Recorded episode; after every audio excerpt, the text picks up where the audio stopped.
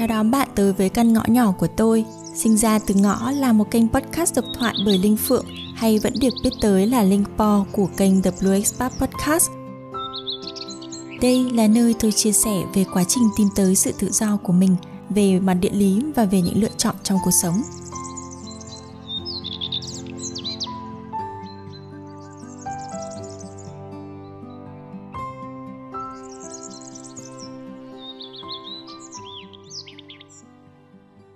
Có thời điểm nào ở trong cuộc sống mà bạn cảm thấy rằng là tất cả mọi mặt trong cuộc sống của mình nó đều đang diễn ra theo cách mà bạn không hề muốn? Nó là tổng hợp của tất cả từ sức khỏe đến những mối quan hệ xung quanh với gia đình, với bạn bè, với người thân thiết gần gũi nhất và công việc của bạn cũng trục trặc, hoặc thậm chí là à, chỗ ở của bạn cũng trong một cái sự bấp bênh nào đó với mình khi mà nghĩ lại thì đó chính là cái thời điểm mà cách đây ờ, uh, 3 năm trước uh, hồi mà 2019 và tập podcast ngày hôm nay với tựa là cách vực bản thân dậy trong khó khăn được đăng ở trên The Breakfast Podcast vào tháng 8 năm 2019 chính là cái giai đoạn đó với mình khi mà mình cũng nhận một cái combo đủ cả từ chỗ ở. Khi mà chủ nhà muốn hai vợ chồng mình phải dọn ra càng sớm càng tốt ngay lập tức để mà uh, bác ý dọn vào và mình thì cũng vừa mới mất việc bởi vì là công ty mà mình làm cho thời điểm đấy thì họ cũng dạ đám. Với chồng mình lúc đấy thì anh ấy cũng đang trải qua rất là nhiều những cái căng thẳng ở trong sự nghiệp. À, mình tạm gọi là một cái giai đoạn start up đi.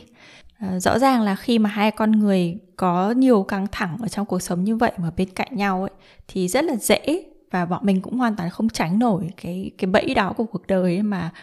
trải qua một cái giai đoạn khó khăn ở trong hôn nhân của tụi mình trong cái thời điểm đó khi mà sự việc diễn ra như vậy, lại may mắn là cái sức sáng tạo với podcast của mình nó rất là lớn. Chính nhờ podcast hướng mình theo một cái hướng tích cực hơn và cái tập podcast ngày hôm nay cũng như vậy. Trong khi mà mình khó khăn nhất thì mình cũng chia sẻ về những cái cách mà chúng mình làm sao để vượt lên khó khăn. Cũng nhờ những cái điều đó, nhờ một cái việc là mình hướng theo hướng tích cực đó mà đến thời điểm này sau 3 năm mọi việc của mình nó hoàn toàn khác. Nó là một cái bức tranh tươi sáng hơn. Và mình hy vọng rằng là nếu như bạn nghe tập podcast ngày hôm nay, nó là một cái thông điệp đến đúng lúc với những gì bạn đang trải qua, thì bạn cũng hãy vững tin là đến một ngày sớm thôi. Thì những cái gì mà bạn đang trải qua bây giờ, bạn nhìn lại, bạn thấy nó chỉ là một cái quá khứ, nó là một cái phần tối ở trong cuộc đời của mình, nhưng nó không có nghĩa rằng là nó sẽ luôn luôn ở đó.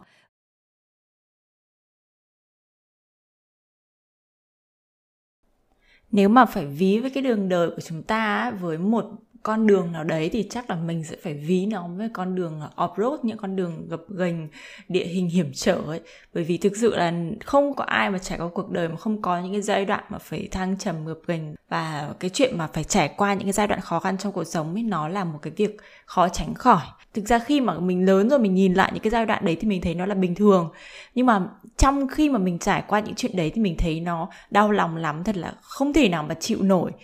thì sau khi trải qua những nhiều giây phút không thể nào chịu nổi đến như thế thì mình mới cảm thấy là đấy là một cái sự may mắn của mình khi mà mình có thể trải qua những cái việc đấy khi mà mình còn trẻ khi mà mình còn sức khỏe này có khả năng có đầu óc tư duy còn minh mẫn và đặc biệt là có quá ít trách nhiệm quá ít những cái sự ràng buộc để mà có thể trải qua những giai đoạn đấy.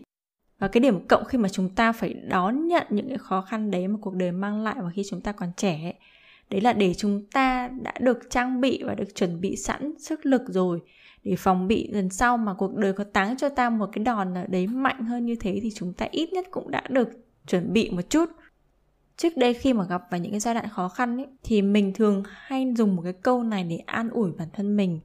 Đấy là everything happens for a reason. Chuyện gì xảy ra cũng có lý do của nó cả.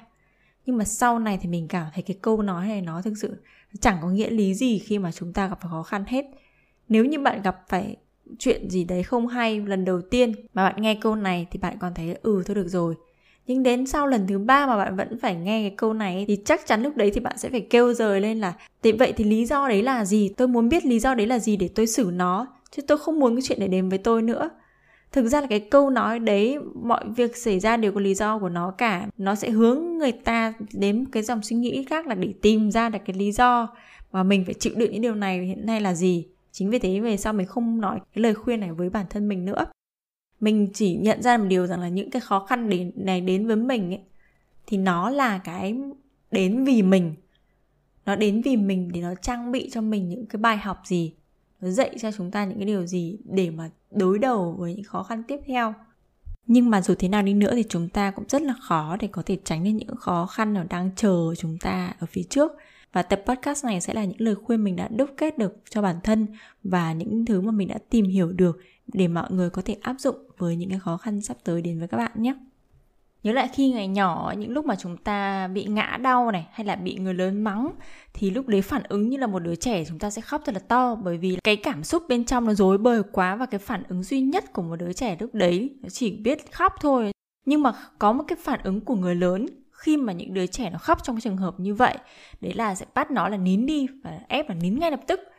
Khi mà ngày bé, những lúc mà chúng ta như vậy thì chúng ta ước gì người lớn hiểu mình và ngồi xuống xoa dịu và nói chuyện làm sao để cho chúng ta cảm thấy nguôi ngoai đi. Khi mà chúng ta lớn lên ấy, thì chúng ta quên mất cái điều đấy. Chúng ta quên mất cái mong muốn thực sự của bản chất của đứa trẻ là nó muốn như thế. Và chúng ta lại đóng vai trò là cái người lớn là những người bố mẹ không hiểu cái đứa trẻ bên trong của mình. Cố gắng dập tắt cái cơn cảm xúc của chúng ta. Và điều này cũng là cái lời khuyên đầu tiên của mình với mọi người khi mà chúng ta gặp phải cái giai đoạn khó khăn hoặc là trải qua những cái thời điểm mà căng thẳng trong cuộc sống ấy là hãy đừng đè nén cảm xúc của mình. Theo tiến sĩ John Duffy, một nhà tâm lý học lâm sàng và chuyên gia về làm cha mẹ thì ông đã nói rằng là khi mà chúng ta cố tránh những cái cảm xúc tiêu cực ấy thì chúng ta có thể cảm thấy đó là một cách hiệu quả tức thì nhưng mà trên thực tế thì nó chỉ đơn giản là chúng ta đang trì hoãn những cảm xúc đó rồi tới một ngày thì chúng có thể leo thang và trở nên trầm trọng hơn dẫn tới khả năng là một ngày nào đó thì một cái cơn lũ cảm xúc tiêu cực sẽ được trào ra trong chúng ta. Và rõ ràng là cái chuyện mà những cái cảm xúc tiêu cực của chúng ta ấy, nó không phải là, nó không phải là một cái ông hàng xóm mà chúng ta ghét, chúng ta không muốn chạm mặt và chúng ta sẽ cố để mà tránh mặt. Nếu như bạn cố gắng tìm những cái thứ tiêu khiển để đè lên chúng, hay là tìm những cái cách nào, phương thức nào khác để mà làm sao nhãng cái dòng tâm tư của chúng ta, thì chỉ đơn giản là giải pháp tạm thời mà thôi tới khi một ngày nào đó mà bạn gặp một cái hình ảnh nào đấy, hay là bạn nghe nhắc tới một cái điều gì mà có khả năng kích hoạt vào cái nơi mà bạn cất giấu những cái dòng suy nghĩ kia ấy, thì nó sẽ tuôn trào ra ngay lập tức. Cái điều này thì mình cảm nhận được rõ nhất vào cách đây mấy năm. Thực ra là ừ, và trước khi mà mình đi ra nước ngoài thì mình đã có một giai đoạn giai đoạn khá là khó khăn rằng là một người thân trong gia đình của mình đã qua đời và cái thời điểm đấy thì khi mà chứng kiến tất cả những người thân khác trong gia đình là mọi người đều đổ gục và thực sự quá là đau lòng. Và cái lúc đấy là khi mà mình mới chỉ ngoài 20 một chút thôi về cái tâm thế của một người trẻ tuổi ấy, thì luôn luôn mình có cảm giác là mình phải gồng mình lên và phải làm chỗ dựa cho người khác và cố gắng tỉnh táo để mà có thể thu xếp được lo mọi chuyện. Mình không trách bản thân mình của ngày đấy và rõ ràng là mình đã làm được mọi chuyện một cách suôn sẻ tuy nhiên là mình đã không có trách nhiệm với bản thân mình, với dòng cảm xúc của mình. Và sau đấy khoảng, hơn một năm, và khi mà lúc đấy là mùa hè đầu tiên của mình khi ở ý, có một cái ngày mà có việc mình phải buộc phải đến một cái bệnh viện này.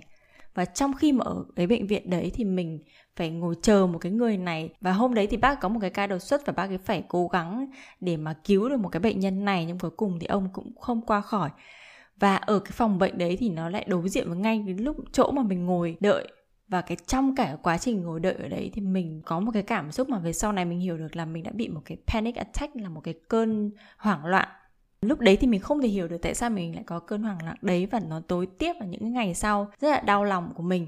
Đến sau này khi mà nhìn ra thì mình mới hiểu được là bởi vì mình đã không giải quyết cái vấn đề tâm lý của mình lúc trước đấy mà mình để đến cái thời điểm này thì mình mới dám như vậy. Có rất là nhiều người có những cái nỗi sợ về một thứ gì đấy mà không có nhiều người bị. Ví dụ như với mình là mình sẽ rất sợ cái cảm giác của bệnh viện chẳng hạn. Bởi vì nó gắn liền với một cái nỗi đau nào đấy hay là gắn liền với một cảm xúc mạnh mẽ nào đấy trong quá khứ mà chúng ta chưa thực sự đối mặt được với nó. Và khi mà chúng ta phải đối diện với nó thì chúng ta cảm thấy rất là khó chịu. Và sau cái thời gian đấy thì mình mới học được cách là mình phải biết chấp nhận và lắng nghe cái cảm xúc của mình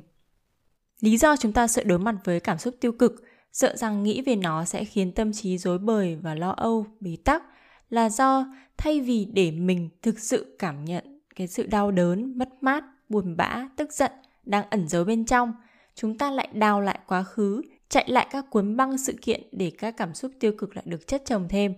Đây là điều mà các nhà tâm lý học lâm sàng có nói tới, hay khi mà các bạn nghe giảng pháp hoặc là các cuốn sách về self-help thì người ta cũng nói tới vấn đề này, chứ hoàn toàn không phải là do mình bịa ra đâu nhé. Vậy thì như thế nào mới là cách đúng để cảm nhận được cái cảm xúc của mình? Lời khuyên ngay sau đây cũng là một cách giúp bạn có thể tiếp cận được những cảm xúc đấy. Và cái cách thứ hai mà mình sẽ nói đây đó là viết lách. Bạn chẳng cần phải là một nhà văn hay là người thường xuyên viết, và bạn cũng chẳng cần phải có một cuốn sổ thật là đẹp. Có thể chỉ là với vài trang giấy trắng từ một cuốn vở cũ hay là tờ giấy ăn cứng cáp ở cái quán nước bạn đang ngồi thôi. Bạn hãy cố gắng tuôn ra những cái uẩn ức trong lòng mình ra cái tờ giấy đấy. Mình khuyên là bạn nên sử dụng giấy bút thay vì viết trên điện thoại, bởi vì khi mà chúng ta viết trên điện thoại đấy, thì rất là dễ chúng ta sẽ bị sao lãng bởi các tin báo ở trên điện thoại. Bởi vì sao chuyện viết ấy, nó lại là một cái công cụ tốt để giải tỏa căng thẳng và lo âu những cái lúc mà tâm trí của chúng ta mà chứa đầy những suy nghĩ và các dòng suy tưởng thì chạy ro ro với tốc độ chớp nhoáng trong đầu. Và ta thường thậm chí thì hay là nghĩ quá xa so với những gì đang xảy ra trong hiện tại. Thì cái việc viết lách nó sẽ giúp cho bạn sắp xếp lại cái dòng suy nghĩ đấy. Hãy dốc hết tất cả những ấm ức của mình và sầu não vào cái trang giấy, vừa là một cách để cho bạn giải tỏa này vừa là một cái cách để bạn có thể nhìn xem là liệu mình có đang nghĩ quá xa hay không, hay là bạn đang cố hướng cái dòng suy nghĩ của mình vào cái hướng tối tăm hay không.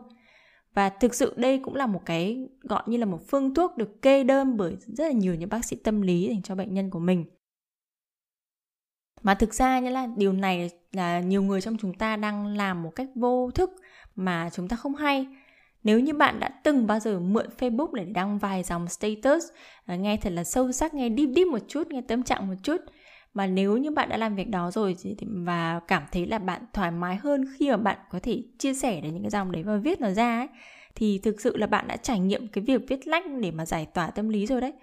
Nếu như mà làm việc đấy thì khiến cho tâm trí của bạn thoải mái hơn vài phần thì cũng đừng ngại thử cái cách viết lách này dù là mình thì không khuyên đăng những cái thông tin đấy lên facebook nhiều lắm còn kể cả bạn nghĩ rằng là việc này không có tác dụng với bạn thì hãy vẫn cố thử vì mình tin là bạn sẽ bất ngờ về cái tác dụng không ngờ của nó. Cách tiếp theo đấy là hãy chia sẻ với người khác và tìm kiếm sự giúp đỡ. Cũng giống như cái việc mà viết ra ấy, khi mà chúng ta chia sẻ với người khác thì bạn cũng sẽ cảm thấy vơi đi bớt nỗi buồn hoặc là những cái căng thẳng trong trong mình. Hơn thế bạn còn cảm thấy được lắng nghe này và nhận được phản hồi từ người khác với những cái cách nhìn rất là khác vượt qua những cái giai đoạn khó khăn ấy, nó sẽ dễ dàng hơn rất là nhiều nếu như chúng ta tìm thấy được một ai đó để chia sẻ câu chuyện của mình. Nhiều khi mà khó khăn ập đến ấy, thì chúng ta thường có cái cảm giác là sợ làm phiền người khác hoặc là có cái cảm giác xấu hổ mà không dám đi tìm người khác để chia sẻ hay hỏi sự giúp đỡ. Nhưng mình cảm thấy thực sự là những người thân hay bạn bè là một phần không thể thiếu trong cuộc sống và vì cái sự quan trọng của họ mà chúng ta không nên để họ đứng ngoài cái thời điểm quan trọng của mình được với cái câu chuyện của mình mà mình kể ở lúc đầu ấy, thì thay vì là mình đối diện với cái sự đau khổ đấy của mình vào cái thời điểm mà nó xảy ra, thì mình lại dồn nén nó và sau này nó bị tung ra vào cái thời điểm mà mình chỉ có một mình thôi. Lúc đấy là mùa hè, khi các bạn đã đi hết rồi ở trong cái thành phố mình ở thì nó cũng là một thành phố mà đa phần là sinh viên, thì đến lúc đấy nó vắng vẻ và mình không có một ai cả, không có một ai bên cạnh cả và ở nước ngoài như lúc trước thì là mình chọn cách là cô đơn nhưng mà sau này khi mà mình trong hoàn cảnh mình buộc phải cô đơn như vậy thì mọi chuyện đã lại xảy ra. Và nếu như là mình của thời điểm này thì mình sẽ không chọn là dồn nén cảm xúc của mình để cho đến ngày mà mình phải rơi vào cái cái trạng thái đau khổ đấy mà khi chỉ có một mình. Trong trường hợp mà bạn không thể tìm được người thân và người quen để mà chia sẻ ấy, thì bạn có thể tìm kiếm bác sĩ tâm lý hoặc là các nhóm cộng đồng và hoặc là sử dụng những cái ứng dụng như là ứng dụng Seven Cups là một ứng dụng mà bạn có thể chia sẻ với các chuyên gia hoặc là một người giấu mặt nào đấy và bạn cũng được quyền giấu mặt và giấu mọi thông tin của một cá nhân. Và nó như là một cách để chúng ta tâm sự với người lạ ấy, thì bạn có thể nói ra những suy nghĩ trong đầu mà không bị phán xét hay là lo lắng là người khác những người mà bạn không muốn biết chuyện thì sẽ biết chuyện của bạn. Và cái việc mà nói nói chuyện với người khác ấy cũng là một cái dạng trị liệu nó giúp chúng ta biết rằng có những người khác đang ở đó vì bạn.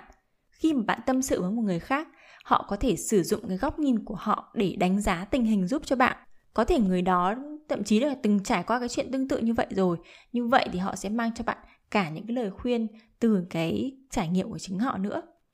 thực sự là hãy đặt cái tôi của mình xuống và tìm sự giúp đỡ từ bên ngoài. Dù đơn giản đó chỉ là một đôi tai để lắng nghe và một cái đầu không đánh giá. Đấy cũng là rất là nhiều mà bạn có thể đòi hỏi và nhận được từ một người khác rồi.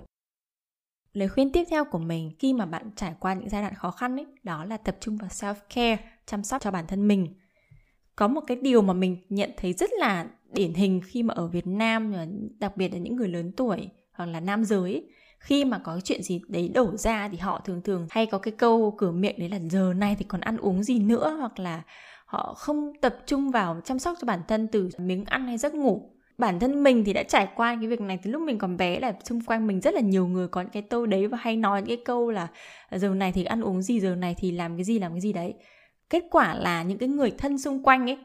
là điển hình là mình sẽ phải đi chăm sóc cho những cái người đấy mặc dù cùng cái thời điểm đó thì mình cũng đang phải trải qua cái ảnh hưởng tương tự của chuyện xảy đến. Cho nên là khi mà chúng ta biết cách chăm sóc bản thân ấy cũng là một cách để giảm gánh nặng của chính bản thân mình đặt lên những người khác. Và khi mà chúng ta chăm sóc bản thân mình ấy, thì nó là cái cái cách để mà chúng ta có thể đối đầu được với lại cái khó khăn. Khi mà khó khăn đến mà nó đánh gục bạn để cho bạn không còn quan tâm bản thân mình nữa thì bạn thua cuộc rồi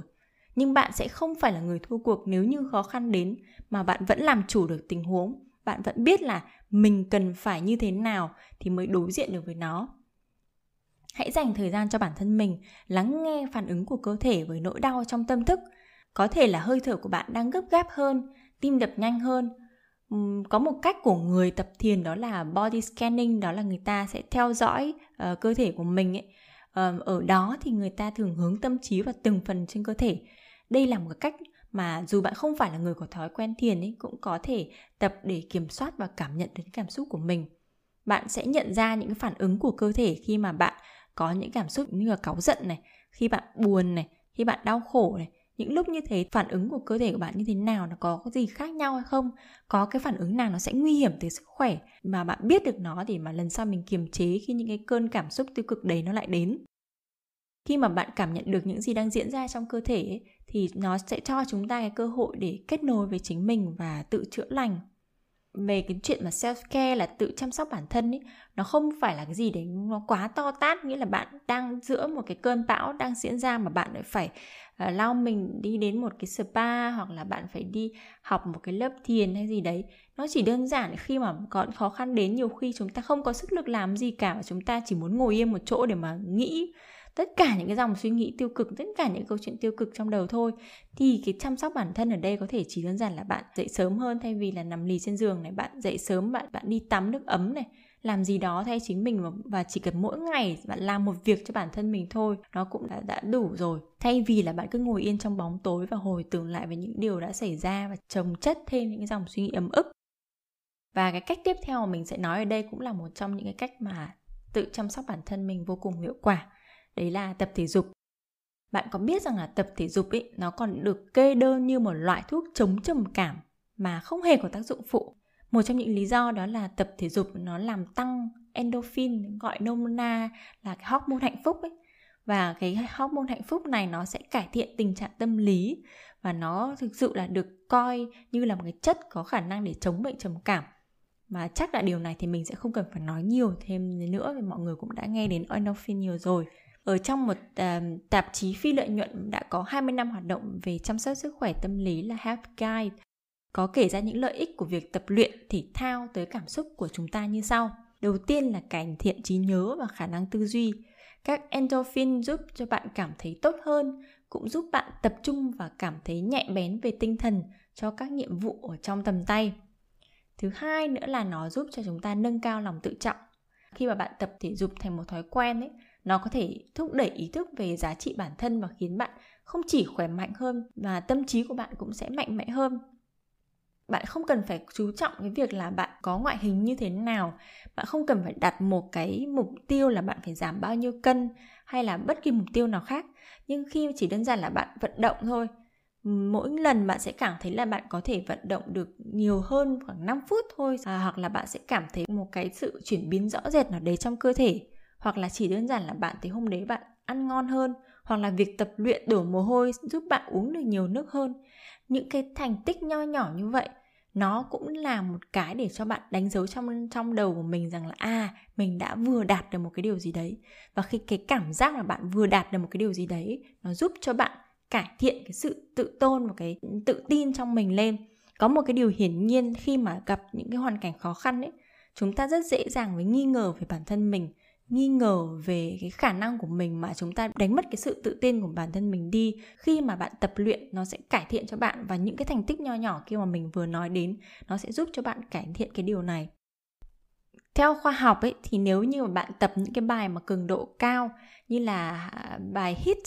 và lại tập liên tục trong khoảng 45 phút thì mới làm tăng được endorphin lên rõ rệt và mới cảm thấy được sự rõ rệt. Tuy nhiên là các nhà khoa học cũng đưa ra các nhà tâm lý và các nhà khoa học cũng đưa ra rằng là nếu như bạn chỉ cần là giữ được cái là biên độ tập luyện thường xuyên và chỉ cần 10 15 phút mỗi ngày thôi, nó cũng đã có những cái tác dụng đáng kể trên cơ thể của bạn rồi và cả về sức khỏe về tâm trí nữa. Nhiều điển hình nữa mình thấy khi mà chúng ta tập luyện thể thao ấy thì giấc ngủ của chúng ta được cải thiện. Và bạn biết rồi đấy có rất là nhiều những lúc mà chúng ta bị ảnh hưởng. À, chỉ cả khi mà chúng ta đang vui vẻ mà chúng ta bị mất ngủ một đêm thôi thì hôm sau thì chúng ta cũng mất khả năng suy nghĩ đúng không? Hay là mệt mỏi à, dễ cáu giận hoặc là dễ là đưa ra những cái quyết định sai lầm. Thì việc việc mà tập thể thao ấy nó giúp cho chúng ta có giấc ngủ ngon hơn đặc biệt là khi mà chúng ta gặp khó khăn, chúng ta nghĩ nhiều, chúng ta khó ngủ, đúng không? Khi mà tập thể thao nó đã giúp chúng ta ngủ ngon hơn rồi này, và giúp chúng ta có cái tâm trí tỉnh táo vào ngày hôm sau để mà chúng ta có thể giải quyết được công việc và đối đầu với khó khăn đang đến. Tập thể dục thường xuyên cũng có thể giúp tăng cường hệ thống miễn dịch của bạn và giảm những cái tác hại từ căng thẳng gây ra. Tác dụng của cái việc tập thể dục ấy thì dường như là cái điều mà hầu như ai cũng biết nhưng mà khi mà chúng ta phải gặp cái hoàn cảnh khó khăn thì cái việc mà giữ cho cơ thể mình được hoạt động bình thường thôi, như bình thường thôi đã khó với nhiều người rồi, huống chi là còn phải đi tập thể dục nữa. Cái khó ở đây có thể là vì bạn cảm thấy bị kiệt sức. Nếu như mà bạn đang trong một cái cảm giác là u uất này, mang nhiều sầu não lâu ngày, và bạn sẽ thấy cơ thể mình nó dịu dạng và khi mà bạn căng thẳng và chán nản ấy, thì việc mà phải có thêm ép thêm bản thân mình làm thêm một cái việc gì nữa có một cái nghĩa vụ khác như việc tập thể dục thì có vẻ như là dường như là quá sức. Cộng thêm những cái cản trở của công việc bận rộn hàng ngày mà đã chiếm hết quỹ thời gian của bạn ấy cũng rất là khó cho bạn để mà lồng ghép cái việc tập luyện vào cái lịch trình hàng ngày. Tuy nhiên sự thật là cái việc hoạt động thể chất ấy, nó không phải là nó lấy chiếm đi năng lượng của chúng ta như chúng ta nghĩ. Khi mà các bạn bắt đầu chuẩn bị để mà và tập thể dục thì các bạn nghĩ là, ô, chẳng có sức đâu. Nhưng thực sự khi mà bạn tập thể dục ấy, nó sẽ tạo ra năng lượng cho bạn. Các nghiên cứu cũng cho thấy rằng tập thể dục thường xuyên ấy, có thể làm giảm đáng kể sự mệt mỏi và tăng mức năng lượng cho bạn, giúp bạn làm mọi thứ khác được tốt hơn. Và nếu như mà bạn hiểu được điều này và bạn muốn quan tâm đến bản thân mình, giữ gìn cho bản thân mình để mà bạn có sức lực đối phó với những cái hoàn cảnh không thuận lợi trong hiện tại thì hãy đặt cái việc hoạt động thể chất là một ưu tiên, không nhất cứ là bạn phải đến phòng tập mà chỉ đơn giản là bạn dành cho bản thân mình 10 đến 15 phút tập luyện trong cái lịch trình bận rộn của mình thôi. Có thể là đi bộ, bạn có thể đi bộ kết hợp với cả thiền hành để mà cho bạn vừa tĩnh tâm mà bạn vừa hoạt động và vừa ra ngoài và có thời gian dành cho bản thân mình hoặc là những cái bài tập đơn giản nhẹ nhàng mà bạn có thể sử dụng chỉ một cái thảm tập hay là tập với ghế ở nhà Lời khuyên tiếp theo mà mình muốn chia sẻ với mọi người để đối mặt và vực bản thân dậy trong những thời điểm mà khó khăn, bất lợi đó là hãy học cách chấp nhận. Tâm trí của chúng ta thường có cái thói quen là sẽ thổi phồng vấn đề lên. Có thể khó khăn hiện tại chỉ là cái sự bất tiện nhất thời. Ví dụ như các vấn đề về tiền bạc chẳng hạn thì chúng ta có thể tìm cách khắc phục. Nhưng khi mà nó xảy đến thì chúng ta lại thường hay có suy nghĩ và biến nó như thể là một cái bi kịch cuộc đời và cảm thấy ôi mình thật là bất hạnh biết bao khi mà chúng ta chấp nhận rằng đây là một vấn đề cần phải đối mặt, thì chúng ta sẽ có sự minh mẫn và chuyển hướng suy nghĩ của chúng ta để tìm cách khắc phục. Thay vì ngồi kêu than và bắt đầu cảm giác như mình là một nạn nhân, và khi mà chúng ta có sự minh mẫn để xác định vấn đề của mình là gì, liệu khó khăn này có nằm trong tầm kiểm soát của mình hay không? Có rất nhiều những cái khó khăn xảy đến. Thực ra nó là khó khăn hoặc là nó là một phần cuộc đời của những người khác, nhưng bởi vì cái người khác đấy lại thân cận với bạn thì nó ảnh hưởng đến bạn. Nó ảnh hưởng với bạn về tâm lý, nhưng mà bạn không có một chút nào trách nhiệm trong cái việc đó, hoặc là bạn không có quyền, không có cái khả năng để mà xoay chuyển được vấn đề, thì nó hoàn toàn không phải là việc của bạn. Với những thứ mà ngoài tầm kiểm soát như thế, thì chúng ta hãy học cách từ bỏ. Để bắt đầu với cái việc này thì bạn có thể lập một danh sách mọi thứ mà bạn không có quyền kiểm soát và cho phép bản thân mình ngừng lo lắng về chúng khi chúng ta để những cơn khủng hoảng này xoay chuyển cuộc đời và tư duy của chúng ta quá lâu thì chẳng mấy chốc thì bạn cũng sẽ bị kiệt sức và mắc các chứng như là lo âu hay là trầm cảm. Ngược lại khi mà chúng ta nhìn nhận nó là các cơn khủng hoảng và tác dụng của những cái cơn khủng hoảng ấy là để chúng ta học cách vượt qua và hiểu hơn về bản thân mình. Giống như là khi mình nói ở lúc đầu uh, cuộc đời của chúng ta là những cái đoạn đường off road thì khi mà bạn gặp một cái khúc nào đấy rất khó ấy, thì khi bạn vượt qua được nó, bạn biết cách điều khiển chiếc xe của mình. Để mà bạn vượt qua được nó, khi bạn vượt qua được nó thì bạn sẽ cảm thấy rất sảng khoái. Bạn cảm thấy như mình vừa đạt một thành công nào đấy và bạn biết cách để mà có một khúc cua tương tự thì bạn có thể điều khiển chiếc xe của mình mượt mà hơn và nhanh chóng hơn. Thì những lúc như vậy thì bạn đang làm chủ cuộc đời mình, làm chủ cái chiếc xe để mà bạn điều khiển và lái trong cuộc đời này. Và những cái điều này thì thực sự mình chưa đủ trưởng thành để mà có thể nói với mọi người cụ thể như thế nào. Nhưng mà chúng ta có thể mượn những kiến thức hoặc là những cái câu chuyện từ sách vở hoặc là từ việc quan sát những việc xảy ra xung quanh và để trang bị cho mình. Mà không nhất thiết là bạn phải tự mình bị đẩy vào trong những hoàn cảnh đấy để mà rút ra được bài học. Có một cái câu chuyện ở trong cuốn sách điểm đến cuộc đời của tác giả đặng hoàng giang và cái chuyện đấy nó dạy cho mình cái cách phải đón nhận những điều xảy đến với mình thì đấy là câu chuyện của mẹ con chị Hà là người mẹ có đứa con trai là nam và bị ung thư và em bị mất khi còn ít tuổi. Xin phép được đọc một trích đoạn trong cuốn sách để có thể nói rõ hơn với mọi người về cái ý học cách đón nhận và chấp nhận này. Em nghĩ là em được nhiều rồi anh ạ. Như thế là quá đủ cho mình rồi. 10 năm hai mẹ con rất vui vẻ, chưa bao giờ nó làm phật lòng mẹ cái gì, thế là mãn nguyện rồi. Với chị, được gặp Nam, được yêu thương nhau trong suốt 10 năm là một ân huệ. Chị không dám trách ông trời đã cướp Nam khỏi tay mình, mà chị luôn cảm ơn trời Phật đã để chị có Nam trong cuộc đời. Hà hoàn toàn có thể chọn cách ứng xử ngược lại. Chị hoàn toàn có thể chìm đắm trong những trách móc bản thân rằng mình đã không cho Nam đi khám sớm hơn. Có thể ca thán không dứt về cái nóng bức, cái chật trội, cái tiêu cực mà hai mẹ con phải chịu trong bệnh viện. Có thể tiếp tục oán trách người chồng rượu chè và nhà nội thờ ơ, có thể lẩn quẩn với ao ước giá trị có đủ tiền để đưa Nam sang Singapore chữa bệnh. Người ta không có tự do để khước từ bất hạnh hay chạy trốn khỏi bi kịch, nhưng tự do lựa chọn thái độ của mình trước những gì xảy ra. Viktor Frankl, nhà tâm lý học người Áo, đúc kết từ trải nghiệm sống của ông qua những năm tháng khủng khiếp trong trại tập trung của phát xít Đức. Trước những cú đánh số phận, Hà đã chọn lựa tâm thế đón nhận chứ không phải thấy đòi hỏi. Điều này khiến chị gượng dậy được câu chuyện mẹ con chị Hà ấy còn nối tiếp ở việc là cái hành động là chị lập một cái nhóm để nấu cháo cho bệnh nhân ung thư.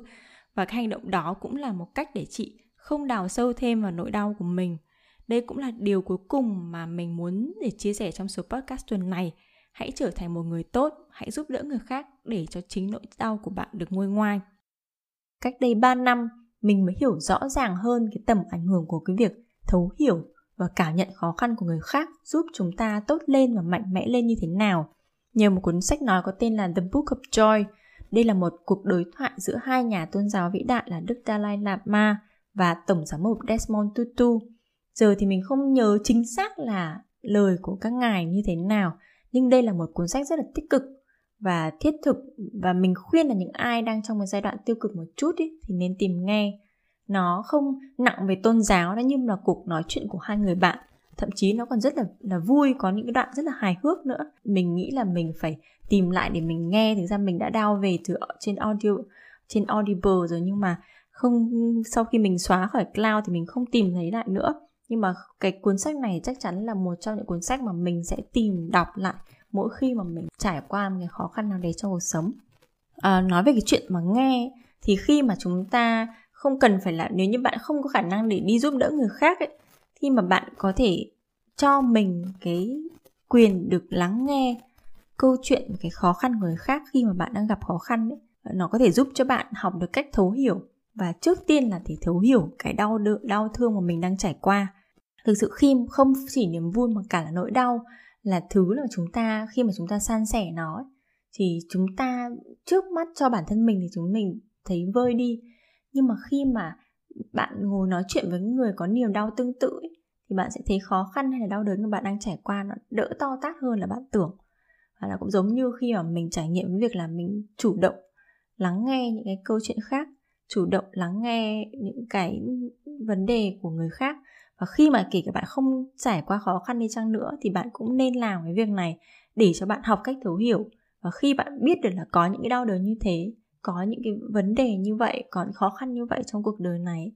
thì bạn cũng đang chuẩn bị cho mình một hành trang là nếu như bạn sẽ phải đối mặt những cái việc tương tự sau này, thì dù bạn không có cái trải nghiệm là tự bạn trải qua nó, thì bạn cũng đã trang bị cho mình để mà đối mặt với những khó khăn đấy rồi